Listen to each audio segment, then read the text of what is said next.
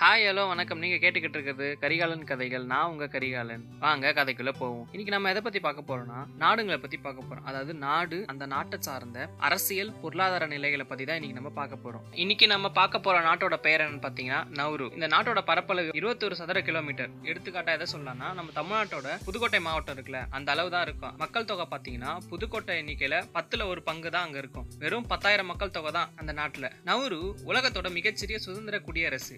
அதிகாரப்பூர்வ தலைநகர் இந்த நாட்டுக்கு கிடையாது. யாரேன் அப்படின்ற இடத்த தலைநகரா அறிவிக்கப்பட்டிருக்கு. ஆஸ்திரேலியாவில இருந்து மூணாயிரம் கிலோமீட்டர் தொலைவில் இந்த நாடு இருக்கு. கிட்டத்தட்ட கன்னியாகுமரியில இருந்து டெல்லி தூரம் தான். ஆனா இந்த நாடு கடல்ல இருக்கு. எத்தனையோ அதிசயங்களை வச்சிருக்க பசிபிக் பெருங்கடல்ல தான் இந்த தீவு நாடு அமைஞ்சிருக்கு. சிறிய தீவா இருந்தாதான் என்ன? பெரிய நாடா இருந்தாதான் என்ன? ஐரோப்பியர்கள் எதை தான் விட்டு வச்சாங்க? அதுவும் பிரிட்டன் உலகே ஆண்ட நாடு. இதுவும் ஒரு காலத்துல பிரிட்டனோட ஆட்சியின் கீழே தான் இருந்தது. பிரிட்டனோட திமிங்கல வேட்ட பிரியரான ஜான் ஃபேன் ஆயிரத்தி எழுநூத்தி எண்பத்தி எட்டுல இந்த நாட்டில் கால் வச்சாரு. கால் வைக்கும் போது நாடு வந்து இனிமையான தீவு அப்படின்னு பேர் வச்சாரு. ஏன்னா அவ்வளவு வளம் அவ்வளவு அழகா இருந்தது. ஆனா யாரோட கண் பட்டதுன்னு தெரியல. அந்த இனிமை போய் சோகம் வந்துருச்சு. ஜான் ஃபேன் கால் வச்சதுக்கு நாற்பது ஆண்டுக்கு அப்புறம் நல்ல குடிநீர் பெறுவதற்காக கப்பல் இந்த தீவுல நங்கூரம் பாய்ச்சினாங்க. திமிங்கல வேட்டையர்கள் நிறைய பேர் வந்து இங்க தங்கினாங்க. ஐரோப்பியர்களுக்கு சொல்லியா கொடுக்கணும். நாடுகளை வளர்ச்சி போட. மது வகைகளை ஆசை காட்டினாங்க. துப்பாக்கி மேல ஆர்வத்தை மூட்டினாங்க. இதுல மயங்கின நவரு மக்கள் அவங்களோட உணவுப் பொருளை கொடுத்து பண்டமாற்றம் செஞ்சுக்கிட்டாங்க. இதனால நவரு மக்களுக்கு மதுவால போதையும் துப்பாக்கிகளை இயக்குவதில் ஆசையும் வந்துச்சு. இதன் விளைவா என்ன ஆச்சுன்னு பாத்தீங்கன்னா அங்கு வாழ்ந்த பன்னெண்டு இனங்களுக்கிடையே ஆயிரத்தி எட்நூத்தி எழுவத்தி எட்டாம் ஆண்டுல சண்டை தொடங்குச்சு. பத்து ஆண்டு நீடித்த இந்த சண்டையில அந்த நாட்டுல வாழ்ந்த மக்கள் மூன்று பங்கினர் கொல்லப்பட்டாங்க. இப்படி உயிரிழப்புகள் ஏற்பட்டதுக்கு அப்புறம் சிறிய அளவுல காவல்துறையை உருவாக்குறாங்க. ஆனா நாட்டை பாதுகாக்க ராணுவ படை கிடையாது. இப்போ வரைக்கும் இந்த நாட்டோட பாதுகாப்பு ஆஸ்திரேலியாவோட பொறுப்புல தான் இருக்கு. நவரு ஒரு காலத்துல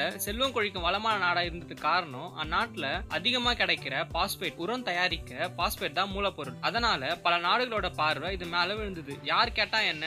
அவங்களோட நாட்டு மேற்பரப்புல எல்லாமே பாஸ்பேட் பாறை தான். வருமானத்துக்கு அதிகமா அதை வெட்டி எடுக்க உரிமை தாராளமா கொடுத்துச்சு நவரு இதனால அங்க கனிம வளம் குறைஞ்சு போச்சு. இதுக்கப்புறம் பாத்தீங்கன்னா இரண்டாம் உலக போர்ல இந்த நாட்டோட இயற்கை வளம் ஜப்பானோட கண்களை உறுத்துச்சு. நவரு ஜப்பான் நாட்டோட வசமாச்சு. போர்ல ஜப்பான் தோத்துட்டதுக்கு அப்புறம் ஆஸ்திரேலியா நியூசிலாந்து பிரிட்டன் நிர்வாகத்துக்கு கீழே நவருவை கொண்டு வந்தாங்க. கடைசியா பிரிட்டன் ஆதிக்கத்தின் கீழ் இருந்த நவுரு ஆயிரத்தி தொள்ளாயிரத்தி அறுபத்தி எட்டுல விடுதலை பெற்றது. ஜனவரி இருபத்தி ஒன்னு ஆயிரத்தி தொள்ளாயிரத்தி அறுபத்தி எட்டு சுதந்திர தினமா கொண்டாடிட்டு வராங்க நவருல. நவரு சுதந்திரம் அடைஞ்ச புதுதுல தனிநபர் வருமானம் நாட்டின் வரு வருவாய் எல்லாம் மற்ற நாடு பராமப்படுற அளவுக்கு இருந்தது. வருமானத்தை மேலும் அதிகமாக்க வரம்பு மீறி பாஸ்பேட் வெட்டி எடுக்க அனுமதி கொடுத்தாங்க. சுரங்க தொழில் பெருக பெருக என்னாச்சுன்னா சுற்றுச்சூழல் கடுமையா பாதிக்கப்பட்டது. கனிம வளம் வெட்டி எடுக்கப்பட அது அந்த நாட்டின் சூழலில் ஒரு பெரிய தாக்கத்தை செலுத்துச்சு. அந்த கட்டத்துல இருந்து நவுருவோட வரலாறு ஒரு சபிக்கப்பட்ட கதையா மாறுச்சு. ஒரு சமயத்தில் பசிபிக் பெருங்கடலில் சொர்க்கமாக இருந்த அந்த பகுதி மெல்ல நரகமாக மாறிச்சு. இவங்க தொடர்ந்து கனிம வளத்தை சுரண்டனதுனால வெட்டி எடுக்க எடுக்க கனிம வளமும் குறைஞ்சது. அடுத்த ஓரிரு பத்தாண்டுகளில் கனிம வளமே அந்த நாட்டில் கிடையாது. வருமானம் பாதித்ததுனால வரி வைப்பு சட்டவிரோத பண பரிமாற்றம் அதிகரிச்சது. இந்த தீவை சுற்றி பவளப்பாறைகள் அதிகமாக இருக்கிறதுனால